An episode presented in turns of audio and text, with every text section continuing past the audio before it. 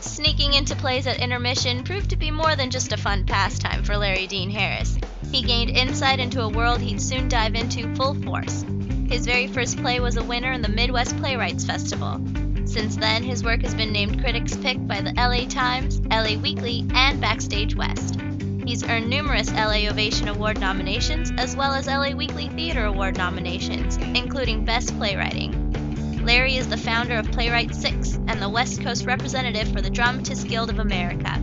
We talked to Larry about the pros and cons of producing your own work, how writing and performing monologues change the way he looks at words, and what the Dramatists Guild is all about, as Larry Dean Harris joins us right now on the Scripts and Scribes podcast.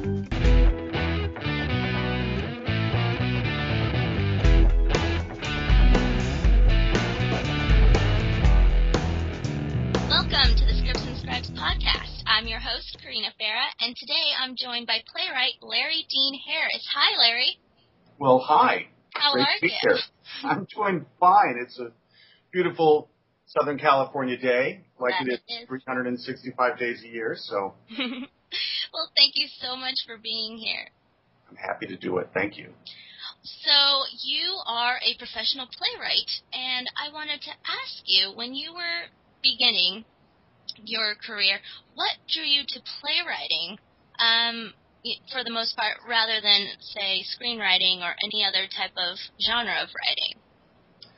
It's really interesting. I call myself an accidental playwright because I never set out to be a playwright. I've been a writer my whole life. My career took me into advertising and public relations, and that took me to New York City when I was very, very young, 25. I got a job in New York, and I, I got a great apartment right in the heart of Hell's Kitchen. And every night I would walk home to the theater district, and money was tight then. I was young. It was my, you know, my first real serious job, and I would try to see plays as best as possible, but they were so expensive. And I quickly discovered this thing called second acting, which isn't as easy to do now as it used to be. But back then, people would come out at intermission and smoke. And so you would just go and mill around with them. And then when they go back at the very last minute, you duck into the theater, hide out in the bathroom, wait for everybody to take their seats, and then go grab an empty seat. And so I would go and I would see the same play or musical over and over again. These were generally shows that weren't selling very well, so there were empty seats. But I would just study and watch and, and be fascinated. I mean, I would spend an entire act watching the pit orchestra or watching what was happening in the wing space or the lighting grid and, and seeing how actors did the same material night after night in very different ways. It was this extraordinary education. And that's when I said, okay, this is what I want to do. That's a fantastic story. It's crazy, right? Yeah, and it just opens your eyes to kind of see the strings behind everything that maybe a regular audience member wouldn't Oh, get yeah. to see. I mean, if you really look, you can see so much going on. But, you know, people are so focused on the story, they don't realize it. But, you know, it's funny, all the pit orchestra people are down there reading books, you know, between numbers and, and it's like a whole different world and I would just study it and I loved it. And then what took you from that to I, I see it, I want it, to actually doing it? What was that step like? I had um, moved back to Toledo, Ohio, which is where I'm from originally, and I just got a wild hair. I had an ideal idea for a story. Um, it was based on myself and my boss, and we had a really interesting um, dynamic, the two of us. You know, me being a gay man, her being a Jewish woman, and I decided I want to write a play about the, the differences and the similarities between us. And that's what became my first play, Inverted Pyramid. And that play actually won the Midwest Playwrights Festival, right? It won third place. I always say a winner in the Midwest Playwrights well, Festival. that's still pretty impressive. You know, it was very encouraging because um, there were a lot of entries, obviously, and to come in third with my very first work, where really I didn't know a lot about what I was doing. I was I was writing by the seat of my pants, and it was it was great encouragement to me to, that said, okay, you can do this, and it led to my first production, my first professional production. Um, at a wonderful theater in Ann Arbor um, called the Performance Network, and I had probably the best experience ever working with them because they they loved new new plays and they embraced them and and you know it, you, you feel very um, honored and and that people are making such a fuss over a bunch of words you put on a page, you know, and you have actors and directors coming to you and, you know, what did you mean by this and what did you mean by that? And, and I worked with a terrific director who really helped me sculpt the play. He said, what if we move act, you know, act two, scene one to the end of the play? And I was like, that's crazy. That's brilliant. You know, that kind of, you know, and, and we got terrific reviews and we got lots of nice, um, uh, honors at the end of the year by the Ann Arbor newspaper, and it it was a phenomenal experience. And I got very very lucky. People talk about luck a lot. Sometimes there's luck. Sometimes you make it happen. But this this case was luck. And because you had such a hand in the production, which is unique in theater, I, I don't think it works the same um, with you know TV or, or movies. You kind of write it and then you kind of give give it away. Yeah. What What was it like to see your words come to life and actually have a hand in it? It's amazing every time. Every time you see an actor take something and, and when they bring they bring a new dimension to the character or a new insight that you didn't see and they take a line that, you know, in your head was almost a throwaway line or a line to sort of help help bridge a scene and they they add something to it that wasn't there and and that's just the most amazing feeling. And when you're part of the process, and every playwright should be, especially for their, you know, if it's a brand new work, um, it's it's it's that kind of chemistry that you have, that dynamic, where everybody has the same goal. You know, they want to get into this work, they want to they want to chew it up, they want to understand every little piece about it, and and they want to do the best possible production. So it's an experience like like none other. I have friends who have written screenplays and they've never seen their work. They, you know, they've got a drawer full of screenplays, but I'm I'm lucky. I've seen everything I've written on stage, either as a production or a reading. Now, has there ever been a time, and I'm not trying to, you know, like make you. Are you going to take me to the dark side? Yeah. Okay. But has there ever been a time where you're just frustrated because a line isn't playing the way you wanted it to, or the way it sounded in your head, or a joke just is not landing on the audience right, or you know something like that where you're just like you're not understanding. I have had that happen. I had a scene that I wrote, and I had an amazing actor in it, and the actor kept arguing with me, and he was right. He was right. He said, you know, you're writing comedy, but I don't. I have to. Um, I have to believe what I'm saying. He said, I understand what you want. You want brilliant timing. He goes, but this isn't a sitcom; it's a play. And it was it was a good education for me that that you have to make it. Everybody has to make it work together. And it was probably one of the rare opportunities where I where I was frustrated because I never saw that that particular um, portion of the scene performed correctly.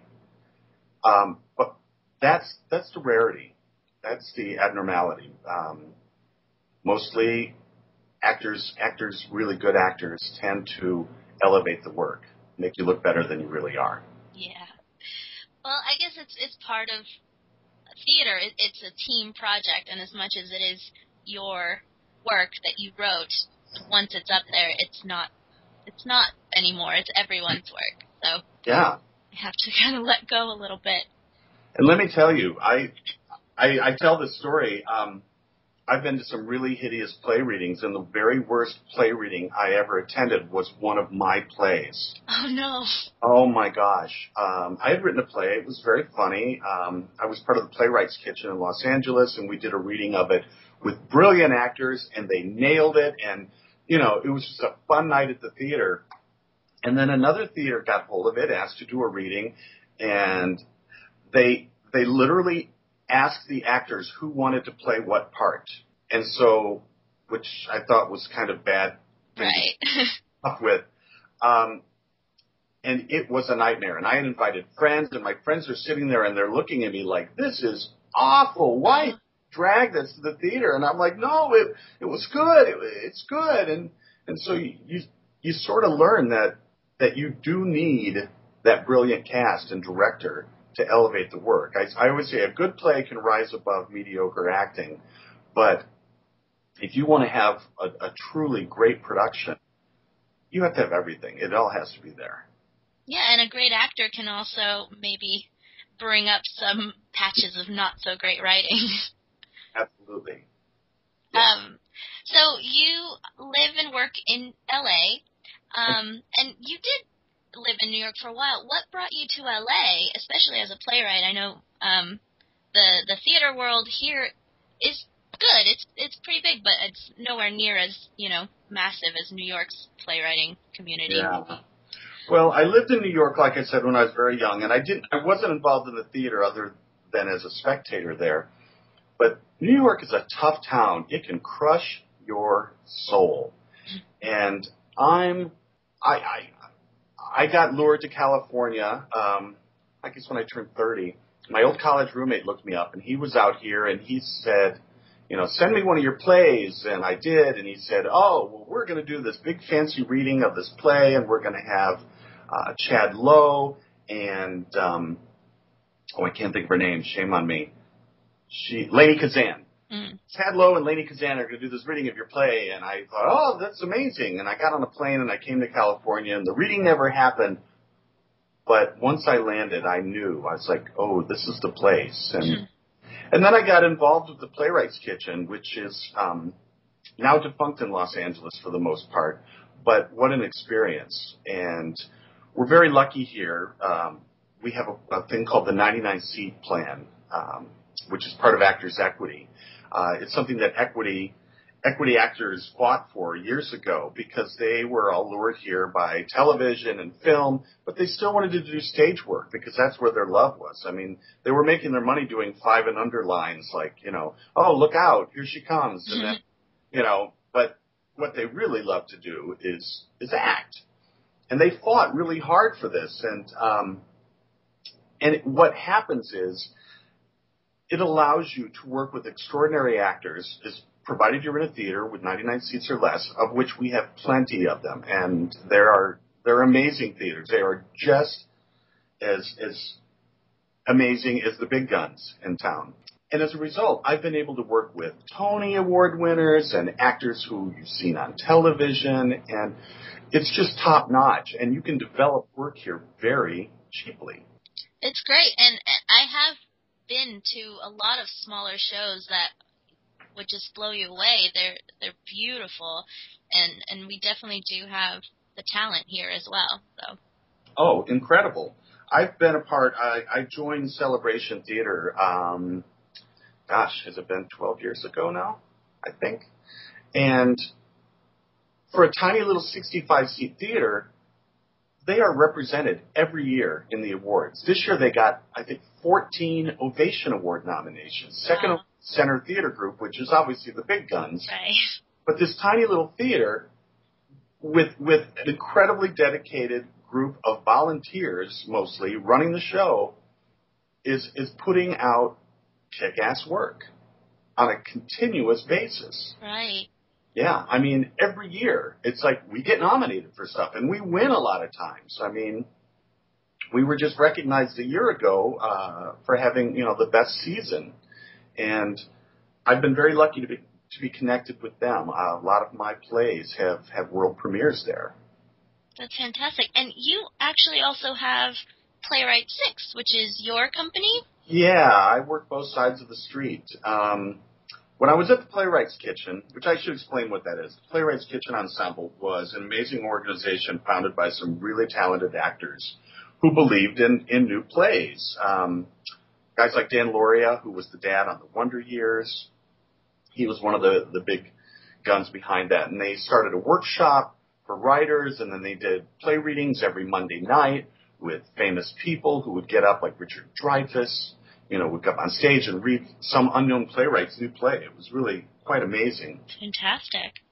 Well, I was in a room full of incredibly talented writers and actors, and one of the writers suggested that, hey, why don't a bunch of us band together and do a production?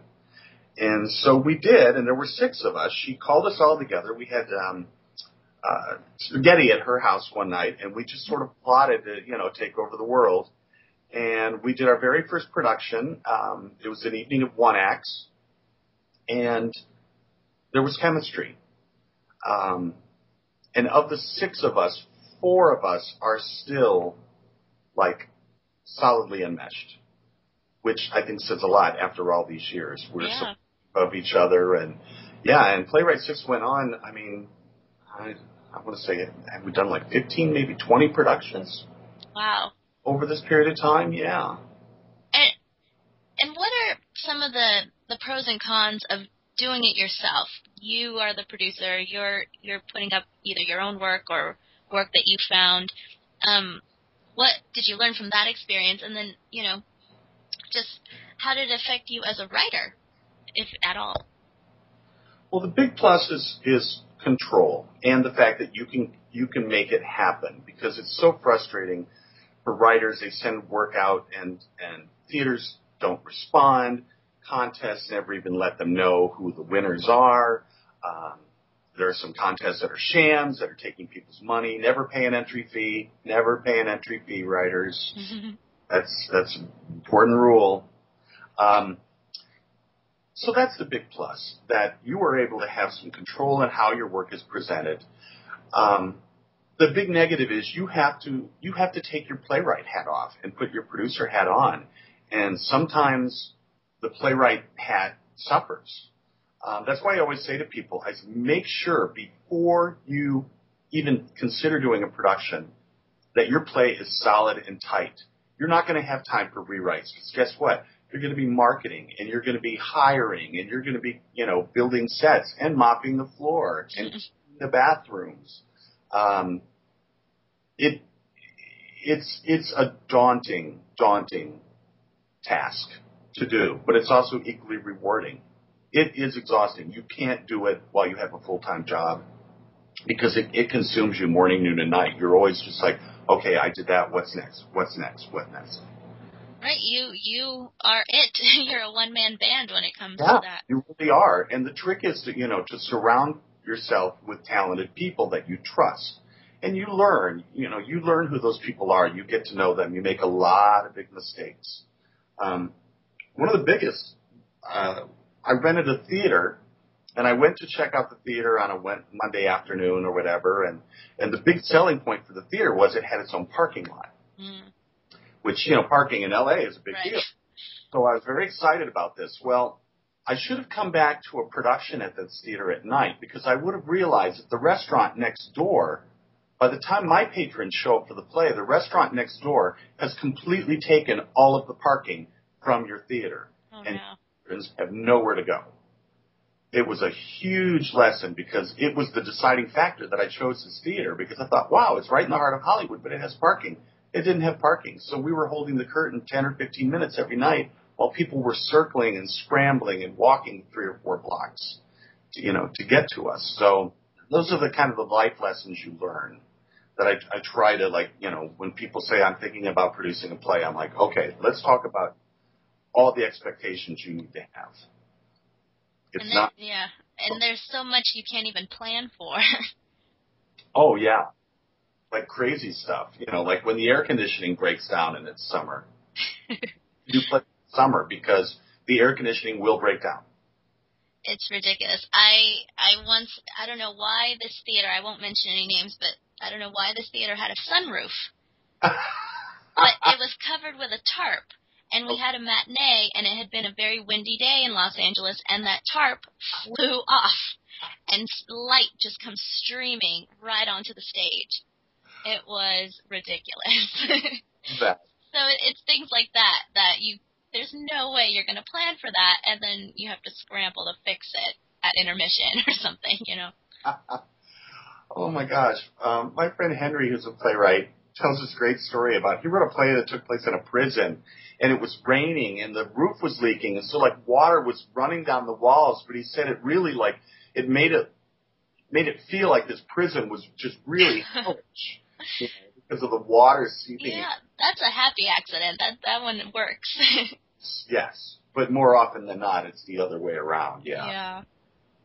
Now, um, for new playwrights in Los Angeles, or even you know anywhere in the country, what do you um, recommend in getting involved in the theater in their community?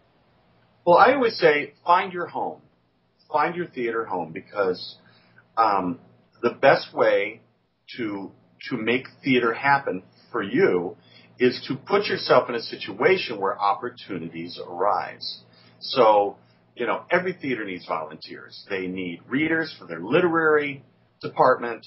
They need people to take tickets and sweep floors and, and just get in, go see the work, find theaters, you know, that, that produce work that you appreciate and, and like and respect and just ask to volunteer. Um, because what happens is it creates opportunities. First of all, as a volu- when you're a volunteer and you're around a lot, they feel indebted to you.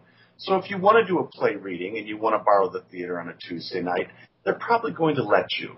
I had a very, very, like you said, happy accident. Um, I had written a new play and I was trying to figure out how to, to get it produced and a play at Celebration Theater where I have been, you know, long a part of fell through and they had a window and they needed to fill that window and they were scrambling and I said, I can do it.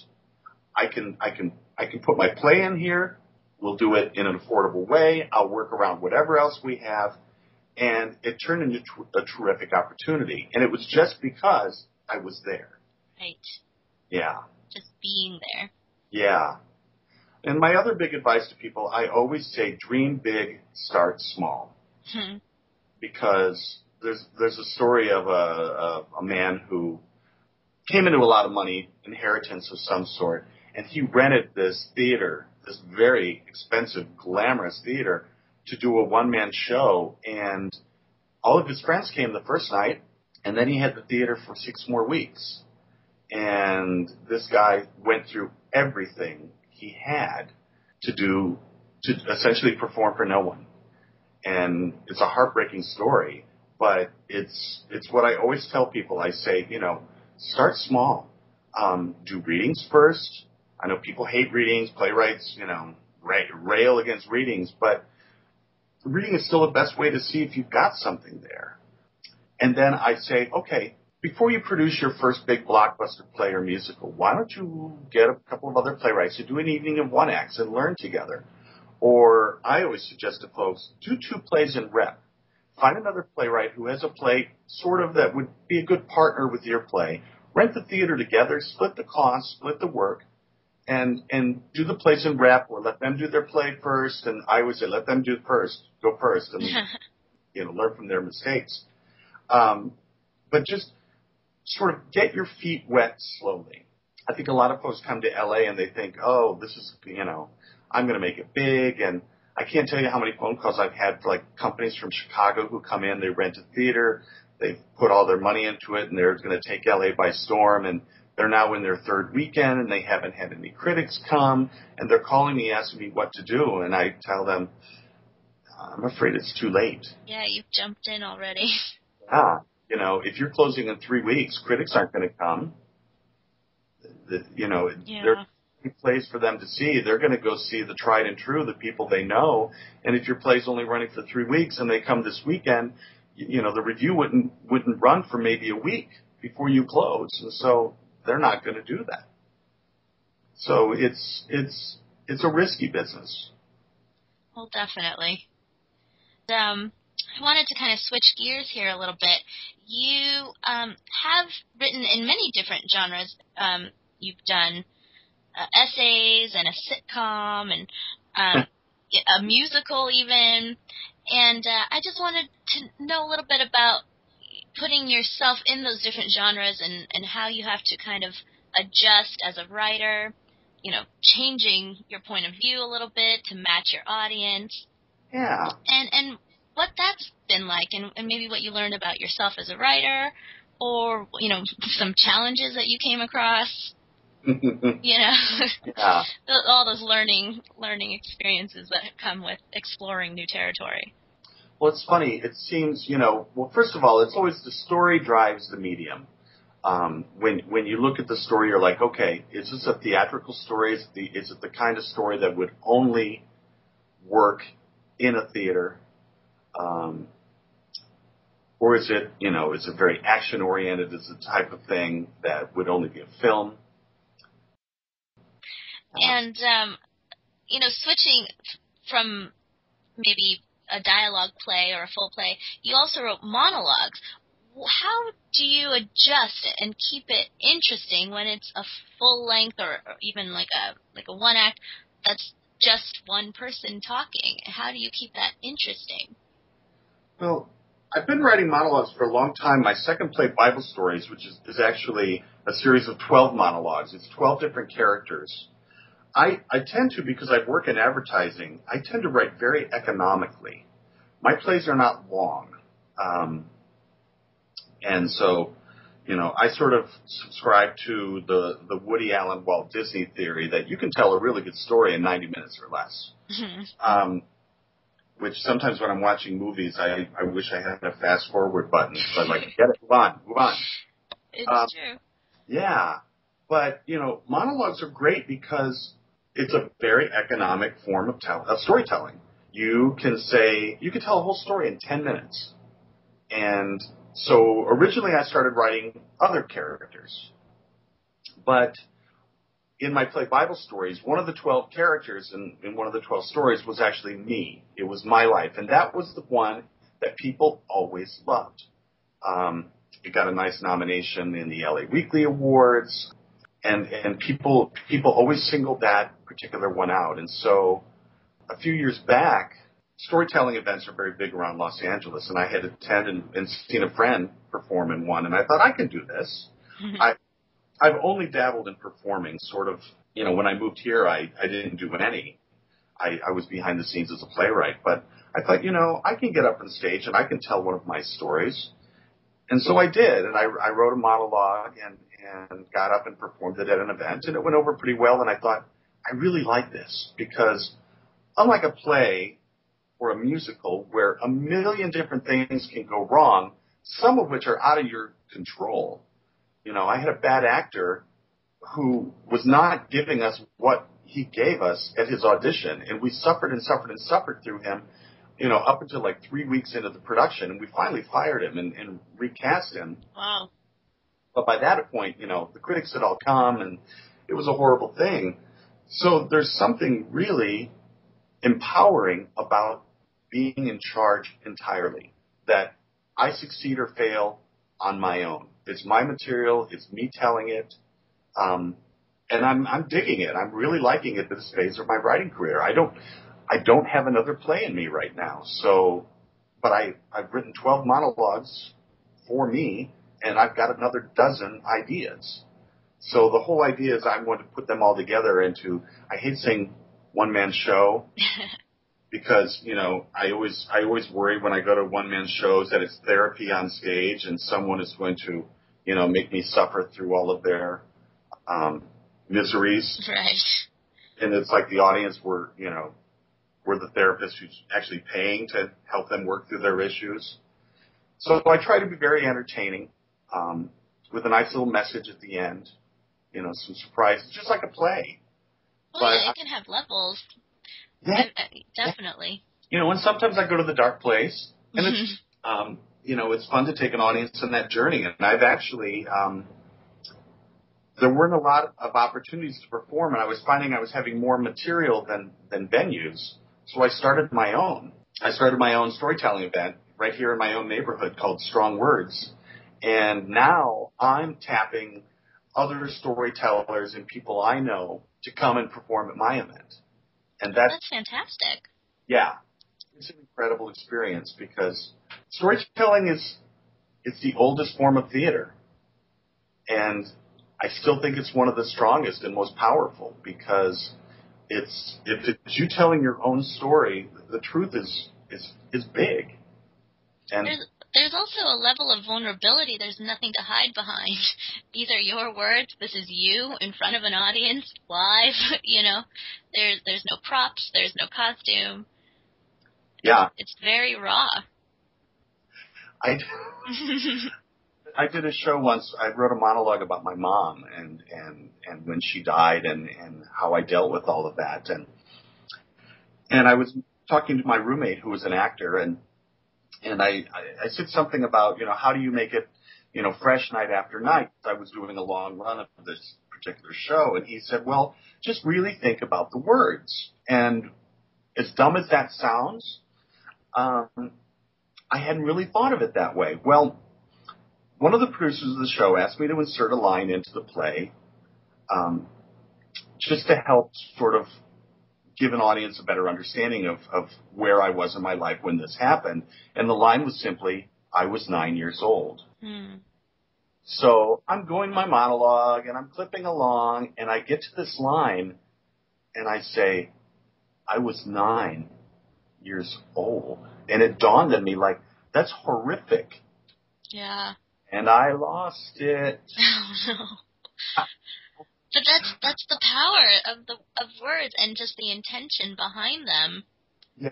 And isn't it funny though when your own stuff can like make you you know, feel that way? Like I I always know a lot a joke is funny if I make myself laugh when I reread it. Mhm.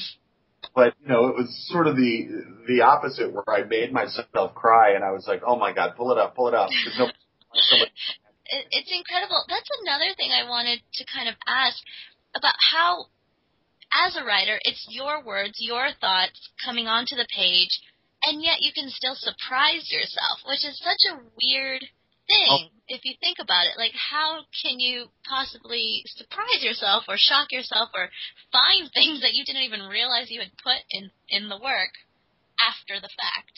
Yeah. Can you talk a little bit about maybe if if that's ever happened to you and and what your thoughts on that are?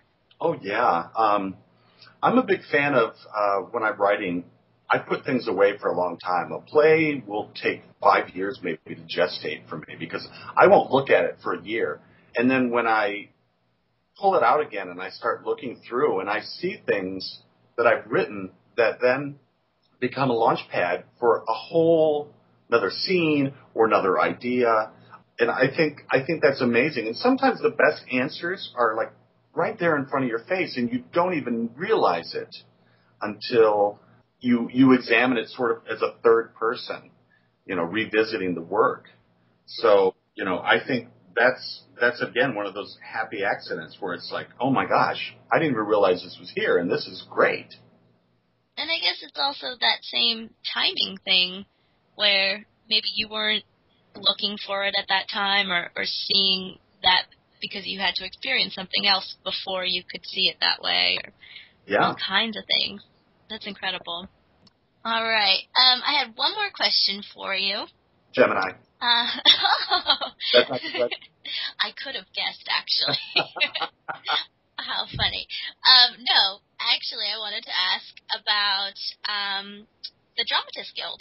And you are the West Coast representative for them. And I wanted to know a little bit about what the Guild does and if you can just let our listeners know what it is and, and you know, how people can get involved. Yeah, well, first of all, the Guild is an amazing thing. Um, for a long time, the Dramatists Guild people thought were just um, the, the stuffy New York playwrights of, of yesteryear. You know, the Guild and very staunch and very gray and very um, white and male. Um, and I suppose it was that way for a while, but not anymore. Um, the Guild is a vibrant organization that in the past, especially the last, I'm going to say five or six years, um, eh, six or seven, eight or 9 mm-hmm. has has really become a national presence and uh, an organization that that truly represents the diverse playwriting community. The Guild is based in New York City, but they have representatives in every major metropolitan area throughout the country. I'm just one of, I think there are 24, 25, 26 uh, representatives. And so because theater happens everywhere. You know, it's happening in Minneapolis, it happens in Dallas, it happens in Austin. And so as a result, there are playwrights in every city and there's a representative who's just a, a playwright like like like you, like me, um, who who sort of steps up and says, "Okay, I'm your representative," and my job is to you know educate people about the guild, bring them into the fold, help them get the tools they need. Um, we have events. We have like uh, a few months ago, we all went down. We took a field trip to La Jolla Playhouse, and we saw a brilliant musical called Hands on a Hard Body. Hmm. Um, and because one of the one of the major forces behind Hands on a Hard Body is a member of the guild board, he agreed to do a talkback with us after the show. Wow. A gentleman by the name of Doug Wright, who also wrote I Am My Own Wife and The Little Mermaid and Grey Gardens, the musical.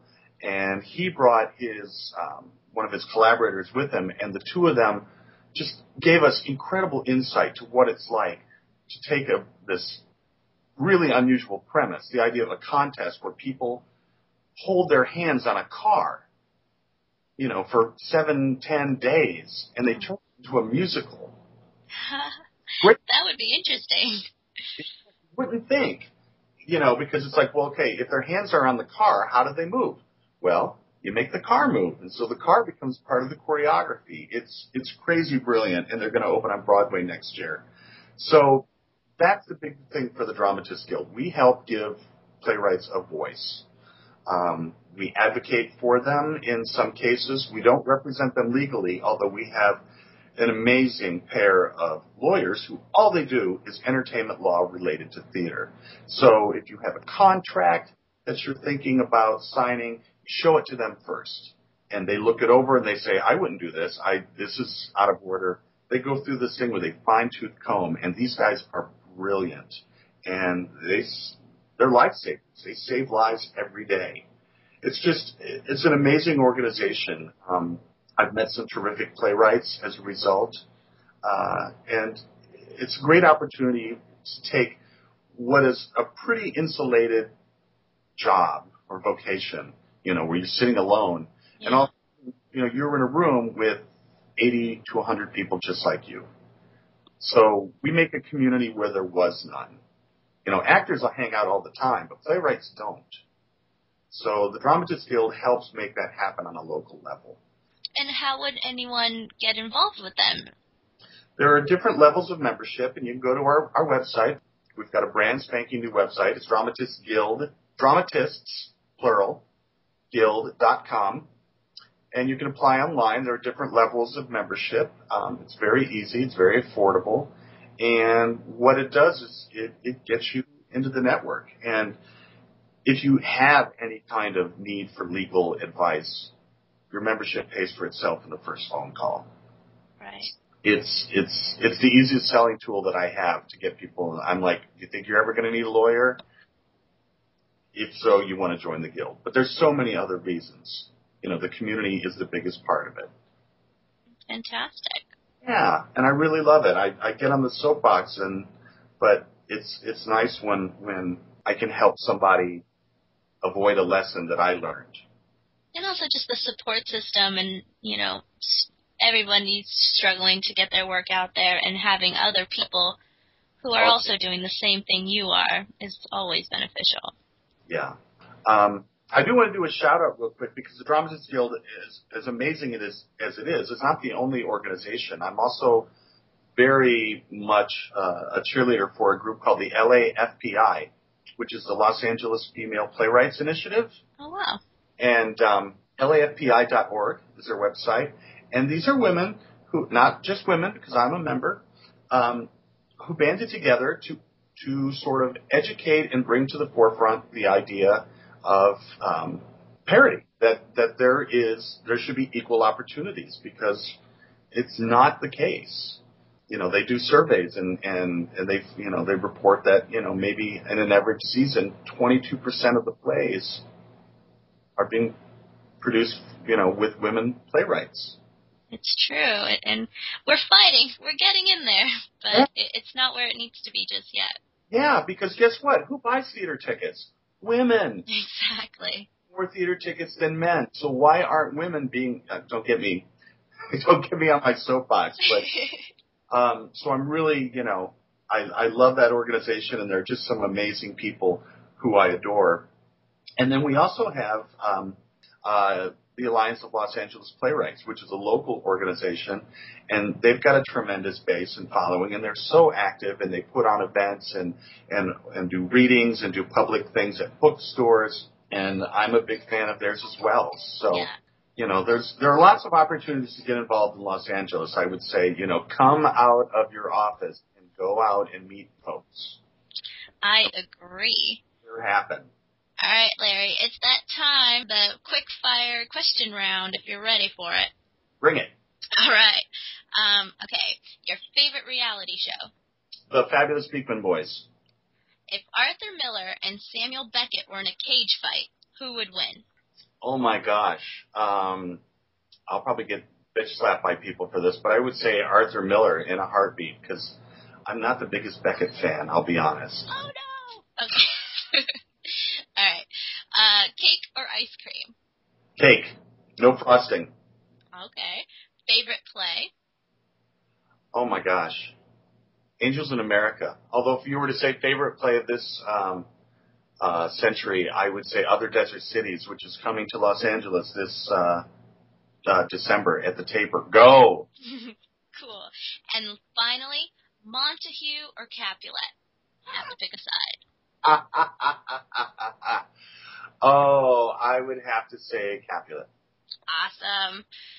All right, Larry. Thank you so much. It was my pleasure. I had so much fun. I can't believe we just shot an hour. I know. It was so great. I could talk to you forever. Oh, well, thank you so much. All right, and thank you to our listeners. Uh, for more great interviews and information, please check out our website, scriptsandscribes.com. And if you have a question about the craft or business of writing, you can send us an email to ask at scriptsandscribes.com or send us a tweet at scriptscribes. No and in there, just at scriptscribes. Thanks for listening.